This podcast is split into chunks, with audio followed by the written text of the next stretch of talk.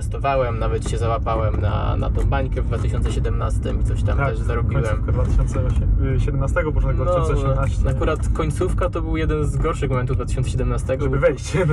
Ale ja wszedłem wcześniej trochę. Tak, także pamiętam e, ten 21, 22 grudnia 2017 roku, coś w tym stylu. Jeszcze jako student sobie spokojnie e, grałem na komputerze w jakąś grę i się okazało, że to była najdroższa gra mojego życia, ponieważ w międzyczasie e, w międzyczasie Bitcoin poleciał z tych 20 czy tam 19 tysięcy, 10 tysięcy dolarów. Ja na chwilkę zerkam, bo wtedy akurat jak pewnie każdy, kto y, siedział w krypto w trakcie tej bańki, by, byłem odrobinę uzależniony od takiego trochę day tradingu, trochę e, trochę, Taki mix inwestowania i day tradingu. Dokładnie Wiem, bo, bo tak. sam, sam dokładnie w tym samym czasie to samo, to samo robiłem, więc Tak, tak. I wtedy oczywiście przerażenie, co się stało, spadło o 50%. Ja wtedy byłem naprawdę dużo, dużo kasy do przodu.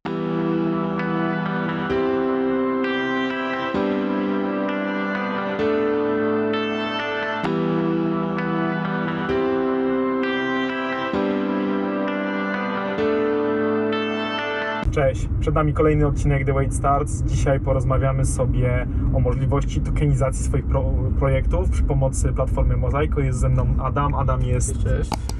Dyrektorem operacyjnym Mozaiko oraz e, product ownerem odpowiedzialny za rozwój całego projektu, całej firmy, więc jest to idealna osoba, żeby nam poopowiadać właśnie w jaki sposób możemy wejść ze swoimi projektami w świat blockchain, bądź z drugiej strony w jaki sposób możemy zainwestować w takie projekty. Ale zanim przejdziemy do tego, Adam nam opowie troszkę o swojej drodze, jak e, z prawnika został e, dyrektorem operacyjnym firmy, która wdraża innowacje technologiczne, ale również innowacje właśnie biznesowe i e, szerzy ekonomię tokenizacji. Adam, jak to się stało? Wiesz co, droga była generalnie dosyć krótka. Zostałem prawnikiem do e, zostania dyrektorem operacyjnym COO, jak to mówimy, Chief Operation Officer.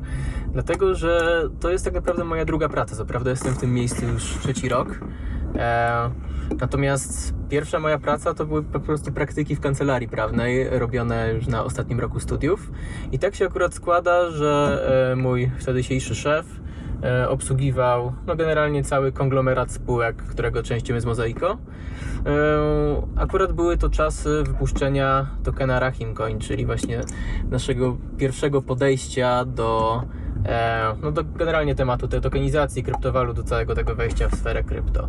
I ja wtedy jeszcze od zewnątrz zajmowałem się po prostu w tej kancelarii e, ogarnięciem koncepcji prawnej Rahim Coina.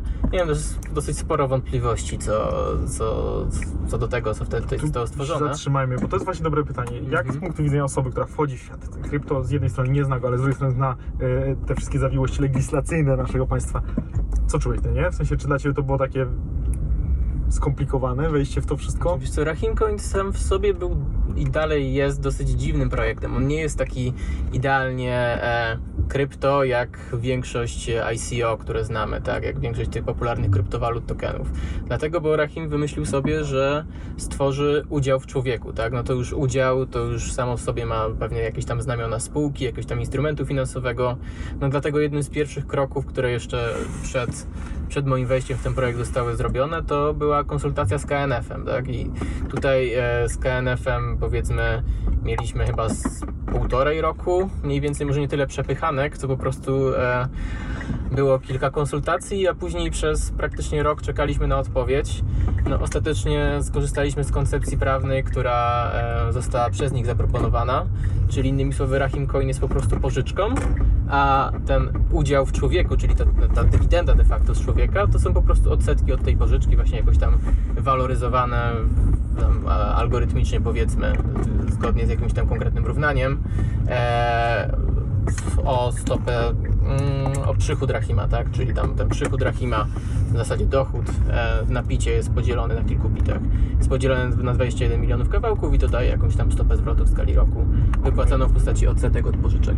Okej. Natomiast w momencie, kiedy ten temat w ogóle do mnie trafił wtedy do kancelarii, no to tak na to patrzyłem tak raczej z podejrzliwością, No bo tutaj jest to dosyć blisko instrumentu finansowego. Tak naprawdę mnie przekonało, że to nie jest instrument finansowy dopiero po otrzymaniu pozytywnej opinii KNF-u na temat tego projektu. E, No tym niemniej ja już wtedy raczej byłem zajawiony e, generalnie kryptowalutami, blockchainem. Oczywiście inwestowałem, nawet się załapałem na, na tą bańkę w 2017 i coś tam też zarobiłem. Końcówka 2017, początek No, 2018. akurat końcówka to był jeden z gorszych momentów 2017. Żeby wejść.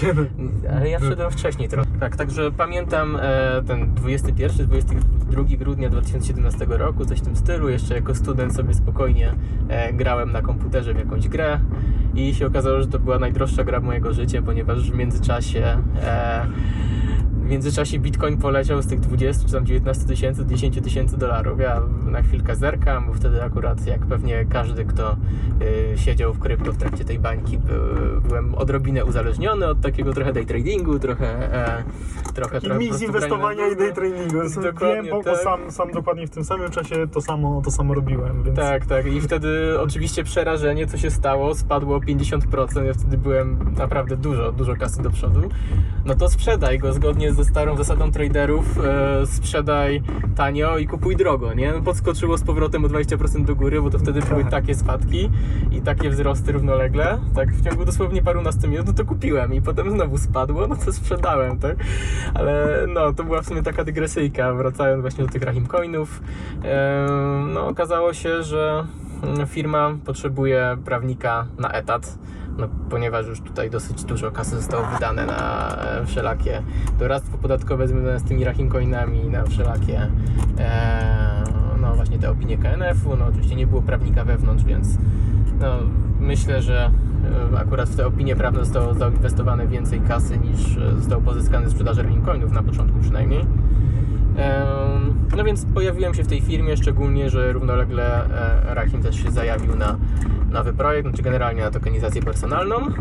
E, No i tak miała powstać aplikacja Sapiensy, której w sumie ICO rozpoczęliśmy wtedy w marcu 2019, coś takiego. No i wtedy już o, tak naprawdę od miesiąca byłem na pokładzie wewnątrz firmy. No, minęło parę miesięcy, ICO fajnie szło, otworzyliśmy spółkę Sapiensy, która do tej pory działa. E, no a tak się wyszło na to, że jest potrzebny ktoś operacyjny, kto ogarnia wszystkie tematy, tak? A jako, że zespół wtedy liczył z 5 osób, z czego w większości byli to programiści i ewentualnie tam grafik, e, a ja jako prawnik też siedziałem w krypto, miałem doświadczenie, wiedziałem jak przelewać tokeny, jak emitować tokeny, no generalnie Yy, znałem się na wszystkich rzeczach, na których się powinien znać dyrektor operacyjny świeżo powstającego projektu krypto, no, także zostałem mianowany na to stanowisko i piastuję je do tej pory, przy czym jednak skupiam się na projekcie Mozaiką, który powstał no, tak naprawdę pół roku później, a Sapiensy przekazaliśmy Szczepanowi, z którym też miałeś bądź będziesz miał okazję rozmawiać. Tak, tak, tak. Y, Natomiast y, jeżeli chodzi o mozaikę, bo dzisiaj o tym będziemy rozmawiać, czyli tokenizacji projektów, bo tak jak wspomniałem, zaczęło się wszystko od y, kilku ludzi, zaczęło się od Rahima, który tworzył swojego Rahim Coina, który jest takim, jak sam wspomniałeś, takim ciekawym tworem, bo nie jest ani taki token personalny do końca, bo jest to y, instrument, na którym w jakiś tam sposób ludzie zarabiają przez dywidendę. Z drugiej strony to też nie jest y, projekt taki nie wiem, crowdfundingowy, gdzie, gdzie to jest czysto to w tą stronę, bo to jest też jednak trochę ta marka personalna. Tutaj y, sam Rahim Coin na razie bym go odłożył na bok i tutaj nie, nie, nie mieszał do tego. Natomiast my dzisiaj będziemy rozmawiać o tokenizacji projektów, tokenizacji biznesu, czyli w jaki sposób pozyskać środki na, do, dla swojego biznesu bądź dla jakiś swój projekt, który chcemy realizować, tak? I do tego ma y, służyć, w tym ma pomagać platforma Mozaico. Ja bym powiedział że ona w tym pomaga i to już od prawie że dwóch lat. Teraz w listopadzie będziemy mieli e, drugą rocznicę. Tak, I przez ten czas tokenizowaliśmy ile no pod 30 projektów. Mamy w kolejce chyba kolejnych 10. E, początki były oczywiście ciężkie, tak. E, w ogóle zauważyłem taką ciekawą prawidłowość, że każda startująca platforma crowdfundingowa, każdy launchpad e, zaczyna od jakiegoś swojego projektu. Dlatego, bo się okazuje, że trzeba się po pierwsze tego nauczyć, po drugie, żaden klient nie chce przyjść Bez, do, e, bez, success bez takiego, dokładnie, bez success story, bez takiego dowodu powiedzmy słuszności, że to się uda. Więc e, my też tak naprawdę wystartowaliśmy od swojego projektu w postaci projektu Kopernik. E, Przy czym tutaj akurat to nie do końca było tak, dlatego, bo zanim zaczęliśmy, zaczęliśmy faktycznie tokenizować, e, czyli wypuszczać tokeny, tworzyć e, ICO, czy też mieliśmy taką fazę na crowdfunding, na proste spółki akcyjne. No, generalnie już byliśmy troszkę obeznani w rynku, e, zaczęliśmy robić takie warsztaty koncepcyjne, wymyślać koncepcje tokenów. No, w tym od zawsze byliśmy dobrzy, bo już mieliśmy za sobą Mirahim Coina, który miał koncepcje prawne chyba za cztery i mieliśmy za sobą właśnie Sapiensy, które było takim, taką kryptowalutą z krwi i kości i w sumie dalej nią jest. Teraz niedługo będą się z nią działy fajne rzeczy, ale, ale o tym pewnie w innym wywiadzie Tak. i tym razem nie ze mną. E, także zaczęły do nas przychodzić firmy, które po prostu chciały, żeby wymyślić im jakiś token. Niekoniecznie nawet, żeby pozyskać na to pieniądze, tak?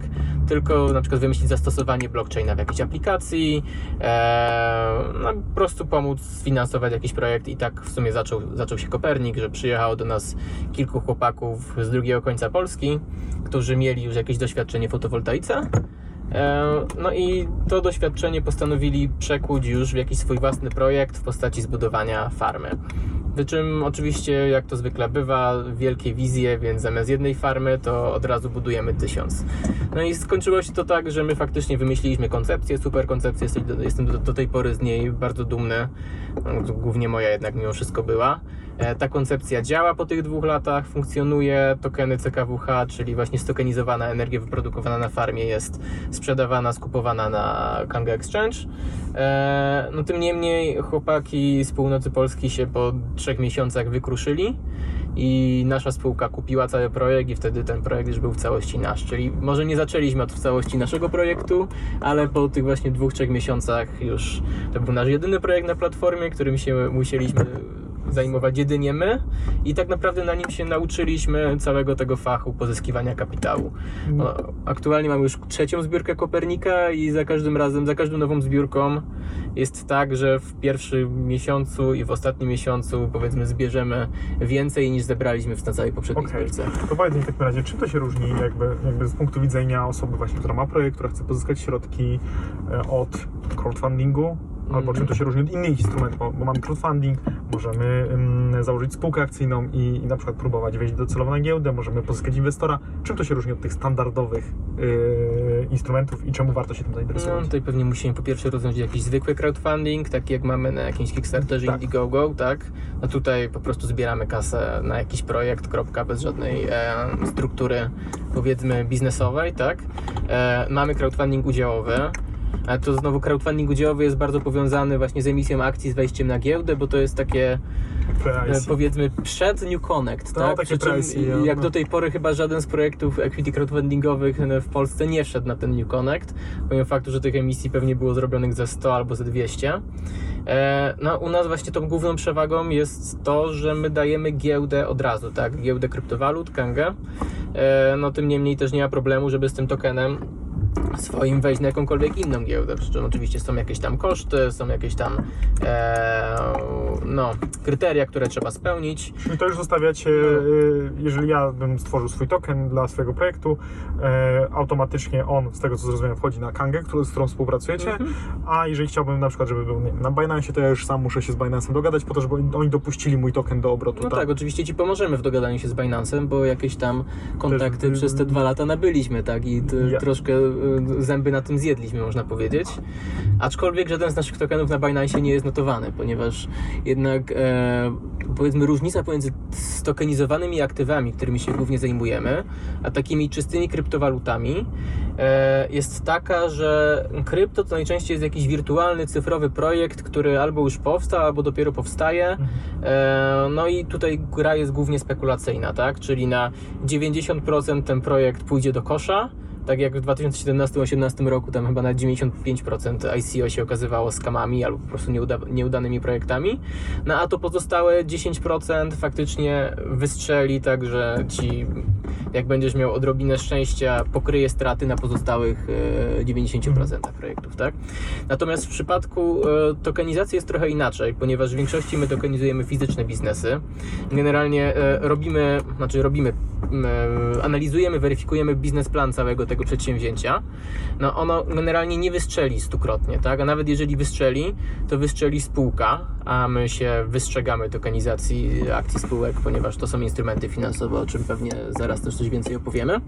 E, tylko staramy się tokenizować jakiś produkt, tak? Czyli na przykład z jakiś tam produkt weźmie takie beczki palikota, e, inwestujesz poniekąd w whisky, tak, w alkohol.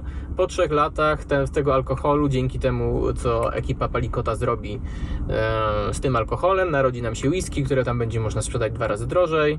E, więc ty sobie to whisky możesz odebrać, albo możesz e, to sprzedać palikotowi z jakimś tam dyskontem. No generalnie masz jakąś tam powiedzmy gwarantowaną stopę zwrotu stałą, ale nie ma takiego szału jak na krypto, że zarobisz 10 tysięcy razy, tak? Czyli właśnie, bo to teraz fa- fajnie by było to sobie rozróżnić. Czyli wchodząc, e, inwestując wasze projekty, tak jakby od drugiej strony, bo spytałem pierwszy od strony, ja wchodzę z projektem, teraz ja wchodzę jako inwestor w taki projekt, czyli ja nie inwestuję w akcje firmy, nie staję się akcjonariuszem, współwłaścicielem, tylko staję się kim? No właśnie, to wszystko zależy od e, powiedzmy regulaminu tego projektu, od white papera. Generalnie zawsze polecam czytać przede wszystkim white paper. Przynajmniej w przypadku projektów, które my robimy, w white paperze zawsze opisujemy koncepcję prawną danego przedsięwzięcia, tak?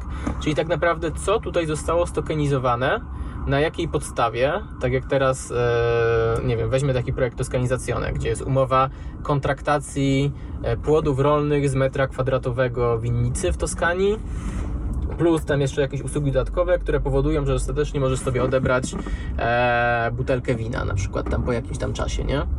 E, To, Mhm. Jakoś jest uśrednione to, co tam... No generalnie to wszystko jest uśrednione, sparametryzowane, przebadane wszystkie biznesplany, wszystkie e, wcześniej dane natomiast na, na temat tego biznesu, które już, e, które przynoszą nam ci e, emitenci, żebyśmy je, się im przyjrzeli, żebyśmy wymyślili jakąś fajną koncepcję. E, no one już są wszystkie wzięte pod uwagę w tym tokenie i one nam tam dają jakąś konkretną stopę zwrotu, tak? Najczęściej te stopy zwrotu są w okolicach 15-20%, no dlatego, że wyższa stopa zwrotu najczęściej by zabiła ten projekt, by przynajmniej spowodowała, spowodowała że on by zupełnie nie zarabiał, tak? Rozumiem, Więc by się nie rozwijał. sensu dla osób znowu, które y, są współtwórcami tego projektu. Tak, a z kolei jeżeli e, projekt jest na tyle powiedzmy niedochodowy, że nie da takiej stopy zwrotu, no to znaczy, że z czym do ludzi, tak? Nie bardzo jest e, Tak, nie sens tutaj robić tą, przeprowadzać tą tokenizację, bo Nie ani będzie- to nie da żadnej wartości inwestorom, tak? E, no ani też, no jeżeli jest na, na, takiej, na takiej cienkiej linii balansuje, to zaraz się okaże, że to też będzie gwóźdź do trumny. A my generalnie nie chcemy projektów na naszej platformie, które okażą się no, nieudane ostatecznie, no bo to też wpływa źle na nasz e, brand, tak? Na nasz PR. Już abstrahując od tego, że potem to my musimy się tłumaczyć inwestorom, dlaczego my w ogóle taki, taki projekt dopuściliśmy, zweryfikowaliśmy pozytywnie, tak? Bo Mhm. jednak nie oszukujmy się, jakaś weryfikacja po naszej stronie e, też tutaj następuje. Mamy projekt, jesteśmy inwestorem, e, inwestujemy w projekt, mamy jakąś stopę zwrotu związaną z tym, jak ten e, biznes pracuje, co, co generuje, czyli w produkt, jaki generuje przychód, tak? Mhm. Natomiast z drugiej strony mam token. Mi, jak ja pierwszy raz usłyszałem, że, że tokenizujecie, to mówię, to co, mam token, czyli mogę nim obracać, mogę go Mhm. przekazać na Możesz jakiś inny portfel i ktoś inny będzie potencjalnie potem mógł przyjść do Palikota i poprosić o tą whisky. Dokładnie to możesz zrobić. Dlatego w każdym regulaminie, jak się wczytasz, jest postanowienie o tym, że sprzedając token, generalnie przekazując go gdzieś, dokonujesz równocześnie cesji umowy z emitentem. W ogóle od strony prawnej to jest bardzo ciekawa Właśnie, konstrukcja, właśnie. której e, wydaje mi się, że jesteśmy pionierami na rynku polskim, no generalnie na świecie, bo nie wiem, czy gdzieś na świecie jeszcze funkcjonuje e, coś takiego jak znak legitymacyjny. Na pewno funkcjonuje. E, tak czy siak znak legitymacyjny to jest dowód zawarcia jakiejś tam umowy, czyli na przykład w momencie, kiedy weźmiemy e, sobie bilet do komunikacji miejskiej, to ten bilet jest e, dowodem zawarcia umowy przewozu i równocześnie- akceptacji regulaminu. Tak? Jak przekażemy komuś ten bilet, jeżeli nie jest imienny, no to właśnie dokonu, dokonaliśmy cesji tej umowy i ktoś inny może sobie e, Okej. z niej skorzystać. No i token działa na tej samej zasadzie, tak? Czyli token, pod tokenem jest umowa. Token jest dowodem zawarcia tej właśnie. O, to Dokładnie chciałem tak. zrozumieć. I czyli to nie są akcje, to nie są e, udziały, to, to jest umowa po prostu jakaś. Umowa. Dokładnie, to jest jakaś umowa, ale tutaj gwiazdka przy tym, że to nie są akcje, nie są udziały, ponieważ na naszej platformie znajduje się jednak mimo wszystko parę projektów, które powiedzmy, że są, mają znamiona instrumentów finansowych, tak? Czyli na przykład e, token projektu Volumen. On jest dowodem zawarcia takiej jakby umowy przedstępnej, umowy zobowiązującej e, sprzedaży akcji, czy tam objęcia akcji, już nie pamiętam dokładnie, no nie? Czyli tutaj też można coś takiego wcisnąć pod tą Ale rozumiem, umowę. to już że- zależy od projektu. To nie jest. Dokładnie jakby, tak, to zależy od projektu. Najczęściej mamy jakąś umowę dzierżawy, właśnie umowę kontraktacji, e, no coś w tym stylu, tak? Czyli generalnie coś, co można zawrzeć na, na naprawdę długi czas, z czego najlepiej nie da się wypowiedzieć, tak? A, ani z jednej, ani z drugiej strony, jeżeli to jest na czas oznaczony, zgodnie z kodeksem cywilnym polskim. No i później już z, tej, z tytułu tej umowy są pewne roszczenia, pewne obowiązki emitenta wobec inwestora, no, czyli wobec posiadacza tego tokena, bo nie wiadomo, czy posiadacz wcześniej zainwestował w te tokeny, czy może je z jakimś I innym. te tokeny, otrzymał, tak? one są w takim razie, tak jak mówisz, niemienne, ja je mogę przekazać komuś i, i Tak, jest no, to automatyczna. Zwyczajne tokeny na blockchainie Ethereum w naszym przypadku. Natomiast blockchain Ethereum jest już tak zapchany przeróżnymi projektami, transakcjami, że za niedługo się pewnie przerzucimy na jakiś inny. Tym niemniej na razie są wszystkie emitowane na blockchainie Ethereum, później notowane na Kanga Exchange automatycznie i nie ma żadnego problemu, żeby je sobie wypłacić do jakiegoś zewnętrznego portfela, tak? Przy czym najczęściej, jeżeli się wypłaci, to traci się e, mimo wszystko e, jakby to powiedzieć, jakieś zyski z tego tytułu, ponieważ my bardzo często korzystamy z narzędzia POS, Proof of Stake, e, takiego scentralizowanego, dostępnego właśnie na giełdzie Kanga, no co powoduje, że żeby de facto otrzymywać te przychody, zyski, zwał jak zwał z tego tokena, trzeba ten token uprzednio w tym narzędziu zamrozić, tak? No jeżeli ma się te tokeny na zewnętrznym portfelu, no to nie bardzo da się równocześnie skorzystać z tego narzędzia dla, na dla kandze, osób, prawda? które nie, nie znają Proof of Stake, czyli tak naprawdę walidacja bloków e, na Ethereum przez to, że no- trzymamy, mrozimy nasze środki, dzięki temu mamy prawo do sprawdzania tego, co się dzieje, akceptowania transakcji Ethereum, czyli tak rozumiem, że Kanga ma tam jakiś swój No, mechanizm Generalnie to. tak to wygląda od strony blockchainowej, natomiast ten mechanizm dzieli nazwę, natomiast nie dzieli do końca funkcjonalności, tak? Mhm. Mechanizm właśnie tak działa proof of stake, dlatego, bo stake'ujesz, czyli mrozisz te tokeny w tym mechanizmie.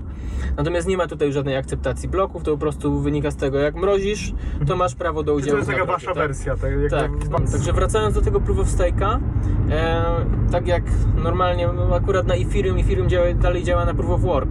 Oni próbują na tego proof of stake'a się przerzucić od ładnych paru lat, na razie bezskutecznie, e, ale jak mamy jakieś inne blockchainy działające właśnie na proof of stake, no to tak jak mówiłeś, działa to na tej zasadzie, że mrozisz tam tą walutę natywną najczęściej w jakimś kontrakcie i w związku z tym masz tam prawo do zatwierdzania e, bloków w jakiejś tam części albo prawo do e, pobierania jakiejś tam części prowizji.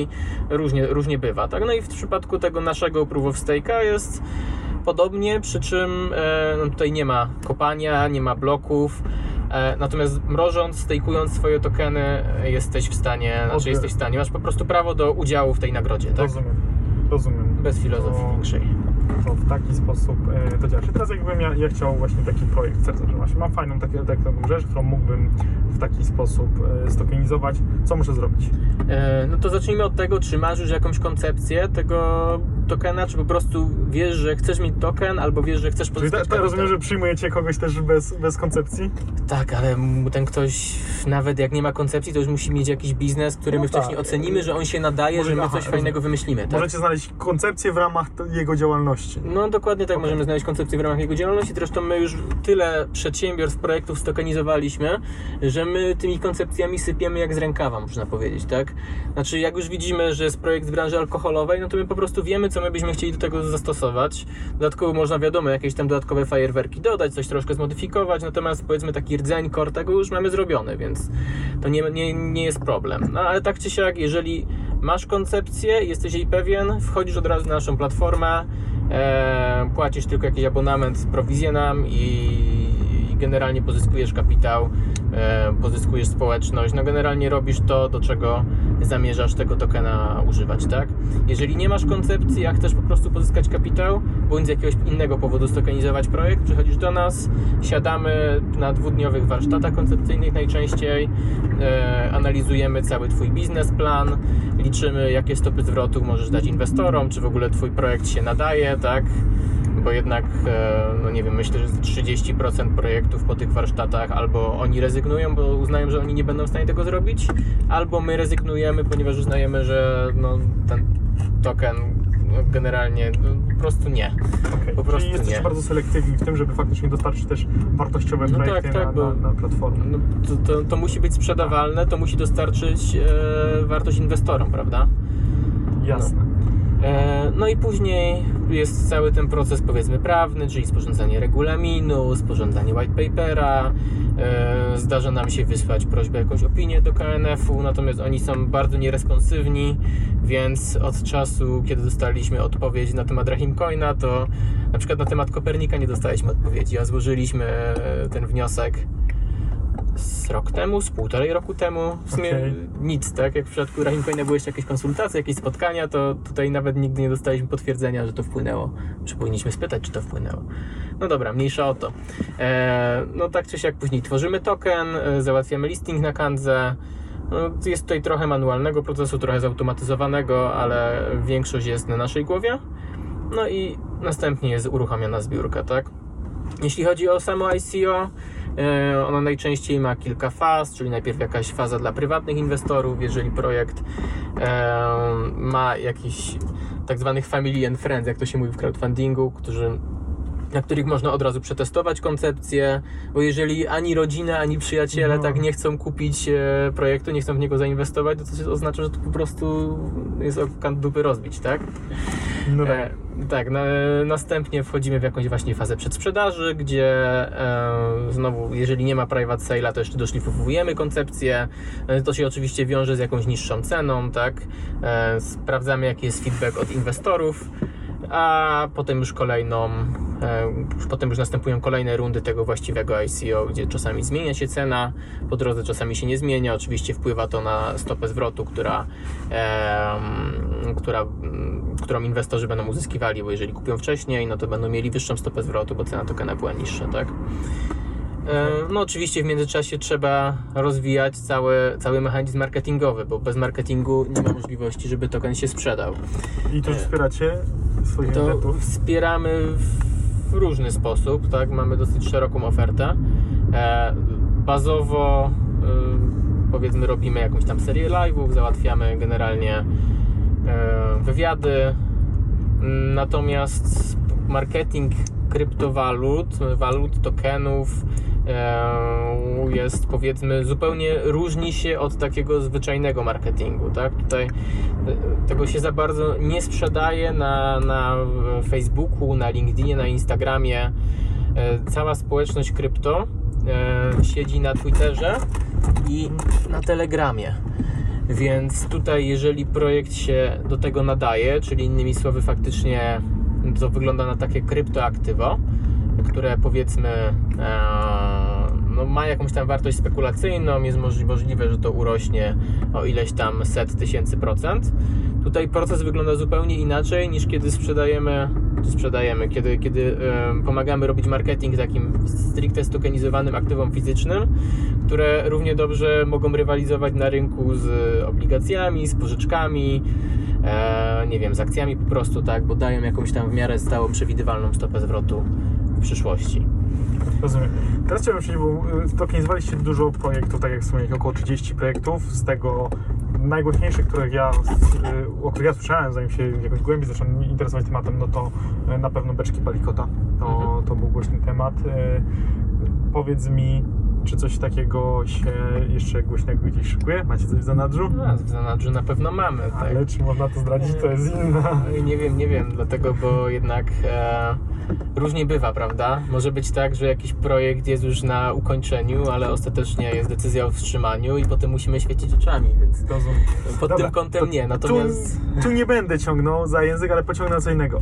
robicie swoje własne e, ICO, czyli sami siebie w tym momencie tokenizujecie. Tak, sami siebie stokenizowaliśmy. Co ciekawe, to jest, to, to nie jest token projektu jako takiego, to znaczy e, inaczej, nie stokenizowaliśmy to jakiegoś fizycznego aktywa, natomiast można powiedzieć, że pewnym sensie nasz token będzie miał takie znamiona funduszu, powiedzmy, tych wszystkich tokenów, które my na naszej platformie e, tokenizujemy. Natomiast wy tutaj nie Takiego inwestujecie... troszkę coś w stylu jakiegoś ETF-a, czyli inwestując w ten token, inwestujesz tak jakby w każdy z projektów, tak żebym zrozumiał. Tak, pytam. tak, tak, tak, bo to, ta koncepcja jest e, powiedzmy dosyć skomplikowana, jak się o niej słyszy pierwszy raz. Natomiast najważniejszym jej, elementem jest to, że e, za zainwestowane pieniądze my nic nie kupujemy, tak?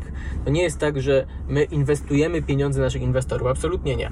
To wygląda w ten sposób, że inwestorzy kupując nasz token e, mają powiedzmy prawo do udziału w koszyku naszych projektów stokenizowanych na naszej platformie.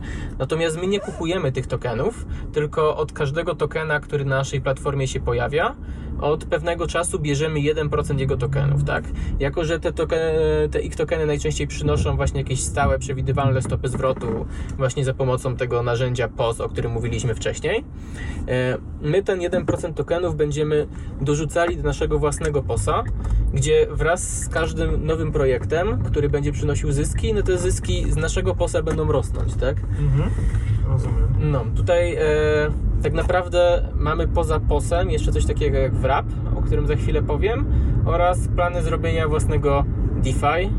E, no, ale w sumie po kolei, ponieważ tutaj wszystko jest ze sobą tak e, Właśnie, powiązane, że ja ciężko jest mówić o jednym rzeczach- w, oderwaniu od reszty. Dokładnie, bo jeżeli ktoś się interesował tematem waszego właśnie ICO, to o tych wszystkich rzeczach macie rozpisane na stronie, to jest fajnie byłoby to wytłumaczyć, ja też o tym czytałem, więc zacznijmy po kolei. Zacząłeś już mówić o tym, że mając token y, MOS, tak, czyli ten Mhm. wasz podstawowy token, który można nabyć w ICO, po części bierze się jakby udział w, w możliwości y, zysków w tym, co generują wszystkie wasze projekty, tak? Na tych, No, dokładnie tak. I to- co dalej? No, e, to może prześledźmy cały proces tak naprawdę. Okej. Szkoda, że jesteśmy w samochodzie, że się nie da jakiejś prezentacji, tutaj jakieś infografiki. Mamy takie fajne infografiki przygotowane na stronie white paperze, ale powiedzmy, że mam je przed oczami, tak? Czyli na początek bierzemy 1% tokenów od projektu, który wchodzi. My to 1% rozdzielamy. Pół procenta trafia do POSA, tak? Czyli pół procenta zysków e, z całego projektu e, wpada właśnie i, i będzie rozdzielane pomiędzy wszystkich tych, którzy będą stejkowali, czyli zamrożą tokeny Mozaiko na tym posie. Natomiast pół procenta e, jest do odebrania w takim powiedzmy private sale'u, tak? Czyli innymi słowy, tutaj wchodzi mechanizm tego wrapa, o którym przed chwilą mówiłem, Mhm. ponieważ tokeny MOS możesz, e, możesz z nich korzystać na dwa sposoby. Albo możesz je wrzucić do tego POSa, tak, i brać udział w podziale nagrody, albo możesz je wrzucić właśnie do mechanizmu, który nazwaliśmy wrap i w ten sposób produkować tokeny WMOS, czyli Wrapped Mosaico. Te tokeny tak naprawdę mają, przynajmniej na razie, jedną funkcjonalność. Za ich pomocą będzie można, e, powiedzmy, odebrać, wymienić je na te tokeny nowo wchodzących projektów Private. Czyli załóżmy, że teraz wchodzą nam e, nowe beczki Palikota, token JPW22 e, i nie wiem, oni chcą, z, załóżmy, że wy- wyemitują e, 50 tysięcy tokenów po 100 zł, tak? Mhm. Coś, coś takiego by wychodziło. Oni nam będą musieli oddać 1% tych tokenów, bo inaczej nie podpiszemy z nimi umowy, czyli 500. 250 trafi do POSa i z tego zyski, które się będą pojawiały, będą rozdzielane, a 250%, e, a 250 tokenów trafi właśnie do wymiany za tokeny WMOS. Okej. Tylko, że zamiast 100 zł, to na przykład będzie można je e, zakupić za, nie wiem, za 50, za 60, za 70. To wszystko zależy od nas, tutaj będzie nasza decyzja, natomiast na pewno chcemy, żeby posiadacze tokenów WMOS, ci, którzy się decydują na tak naprawdę odbieranie tokenów nowych projektów private sale'u zamiast e, branie zysków z całego koszyka, żeby oni też byli zadowoleni. Okay. Tokeny WMOS się w tym wrapie produkują w tempie 1% na tydzień, czyli 52% e, na rok. I razy oko 52 z haczkiem, tak? E, czyli innymi słowy stejkujemy 100 tokenów MOS, zamiast e, stejkujemy, wrapujemy, tak? E, zamiast brać udział w posie, wrzucamy je do wrapa. No i wtedy nam się jeden ten WMOS pojawi e, tygodniowo, czyli 52 rocznie. No i te 52 tokeny WMOS będziemy sobie mogli wymienić wtedy na jakiś nowo wchodzący projekt do wyboru, do koloru mam nadzieję, że ich będzie coraz więcej, coraz więcej. Natomiast to, co w sumie wydaje mi się najfajniejsze w tym całym projekcie, jest e, to, że stopa zwrotu tak naprawdę będzie nam rosła liniowo wraz z rozwojem Mozaiko, czyli jak będziemy mieli 20 fajnych projektów, to stopa zwrotu będzie wyższa e, dwukrotnie, tak? Od momentu, kiedy mieliśmy 10 fajnych projektów. Natomiast te projekty tak jakby się nie kończą, czyli w momencie, kiedy e, 5 lat temu wyszedł fajny projekt i on do tej pory e, daje zyski, tak, z tego posa, no to on dalej po tych 5 latach daje, a przez ten czas Tak. wszystkie projekty, które przez te 5 lat doszły, też, też te zyski dają. Więc można powiedzieć, że jak Mozaiko za, zaliczy wykładniczy wzrost, do czego w sumie na co teraz wygląda, to token MOST za, zaliczy jeszcze bardziej wykładniczy wzrost. Okej. Bo, no, bo od nas projekty powiedzmy odchodzą i przychodzą, a w koszyku one będą zostawały, tak? Okej, rozumiem. E, No i wspomnieć jeszcze to mamy ten, te powiązania pomiędzy tokenami MOS, tokenami tymi wrapowanymi, a oprócz tego mówić jeszcze coś, że planujecie DeFi i to też macie opisane na stronie. Tak. Czym jest to wasze DeFi? Jeśli chodzi o DeFi, tutaj e, tokeny MOS nie mają z nim zasadniczo prawie że nic wspólnego, tak?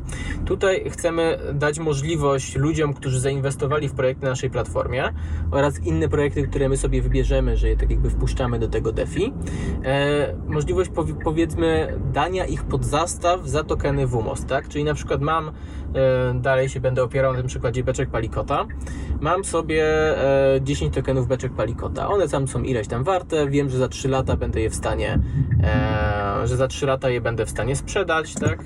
Natomiast chwilowo za bardzo nic z nich nie mam, bo to jest akurat taka koncepcja, że dopiero po 3 latach e, te tokeny beczek Palikota one, one coś mi dadzą. No aczkolwiek ostatnio wszedł też do nich POS, ale to jest taki pomocniczy POS, który produkuje mililitry whisky tak jakby dodatkowo. E, załóżmy, że mnie ten POS jakoś bardzo nie interesuje, więc zamiast tego zamrażam sobie do 10 tokenów beczek Palikota w DeFi. Ewentualne zyski z tego zostaną rozdzielone e, w naszym posie mozaikowym. Natomiast ja w zamian za to, że zamroziłem to e, 10 tokenów whisky, dostaję ileś tam tokenów WMOS, tak? Po, po cenie rynkowej jednych i drugich tokenów jest tutaj siłą rzeczy jakiś popyt, podaż. One mają swoje ceny, więc e, no, jakaś tam cena wyjdzie za te tokeny whisky w WMOS, bo, bo przez, po drodze przeskoczymy przez parę, przez parę innych cen referencyjnych, tak? Mhm. No i co? No i w tym momencie mam te tokeny WMOS, oczywiście mogę je wymienić za tokeny nowych, no, jakiegoś nowego projektu wchodzącego. Tak. E, mogę też zrobić taki sprytny, mm, by to powiedzieć, taką karuzelę, tylko nie podatkową oczywiście, VAT-owską, tylko e, karuzelę na tokenie MOS w ekosystemie Mozaiko. Że te moje WMOSy wymienię na tokeny MOS na giełdzie. Pewnie znowu nie będzie jakiegoś bez, bezpośredniego rynku, ale okej, no wymienię na złotówki i potem złotówki wymienię na MOSy. MOSy zamrożę we wrapie, więc wyprodukuję nowe WMOSy. No i oczywiście, żeby wyciągnąć te moje tokeny z tego DeFi, które tam wcześniej zamroziłem, jeżeli nie stwierdzę, że je porzucam zupełnie, no to będę musiał e, te tokeny WMOS tam jakby tak od, e, je tam oddać, tak? No bo de facto to, co wrzucam do tego DeFi, te e, tokeny jakieś tam stron trzecich, to one są zastawem pod tą pożyczkę w WMOS, tak? Mhm. E, No więc po pewnym czasie, jeżeli już kupiłem te tokeny MOS za WMOS, wyprodukowałem WMOSy, wrzucam, wyciągam z powrotem i jestem do przodu, tak? Wiadomo. Oczywiście można to też tam po prostu zostawić na wieczne zapomnienie.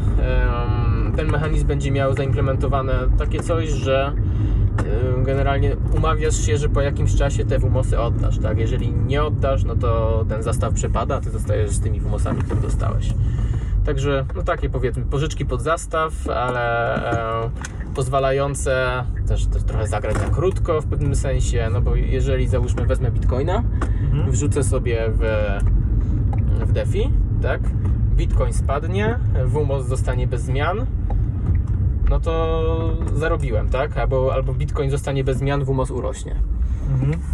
E, WMOS urośnie, ja coś z tym WMOSem zrobię, tutaj nim obrocę, wrzucę do POSa, potem oddam tyle samo WMOSów, ile miało być, albo mniej, albo więcej, w zależności od tego, jak tam kurs tego tokena się zachował zamrożony, Okej. no i zostanę na plus, tak? Czyli pozwalacie na grę na krótko dzięki Ale to rozumiem jest przyszłość, tak? Tego w Tak, tym tak, momencie to jest jeszcze. przyszłość, dlatego, bo my to chcemy zrobić w całości na blockchainie.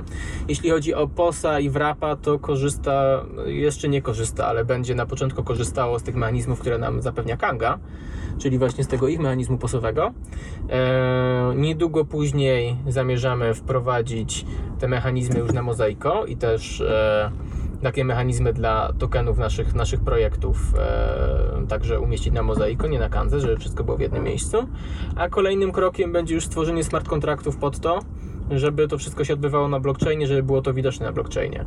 Natomiast z tego co pamiętam po roadmapie, to blockchainowe wersje tych kontraktów to jest i, i POSA i WRAPA druga połowa 2022 roku, a DeFi 2023 albo koniec 2022, coś w tym stylu. Jak już się, zabierze, jak już się zabierzemy za smart kontrakty, to pewnie będziemy przygotowywali jednym, jeden po drugim. Czyli tu jest, tu jest roadmapa, a, a powiedz mi, Mhm. tu mamy ciężką sytuację na drodze. Ja znam radę, wierzę.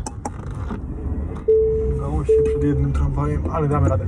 E, no niestety Kraków o tej godzinie to nie jest nic przyjemnego dla kierowców, ale damy radę. E, tak, e, czyli mamy, wracając jakby do naszej rozmowy już, w tym wypadku przedstawić roadmapę. Nie tak mniej więcej, No, czyli przedstawiłem końcówkę roadmapy. ko- tak? końcówkę. Co wcześniej na tej roadmapie macie? E, Wcześniej musimy rozwijać nasz produkt, naszą platformę, tak? Oczywiście post dla projektów jako taki jest bardzo ważną częścią, wręcz powiedziałbym, że kluczową e, w rozwoju platformy. Natomiast e, te kontrakty blockchainowe, one są głównie dla nas, dla naszych inwestorów. E, Ja jako product owner podzieliłem sobie e, powiedzmy no powiedzmy, że roadmapę, tak?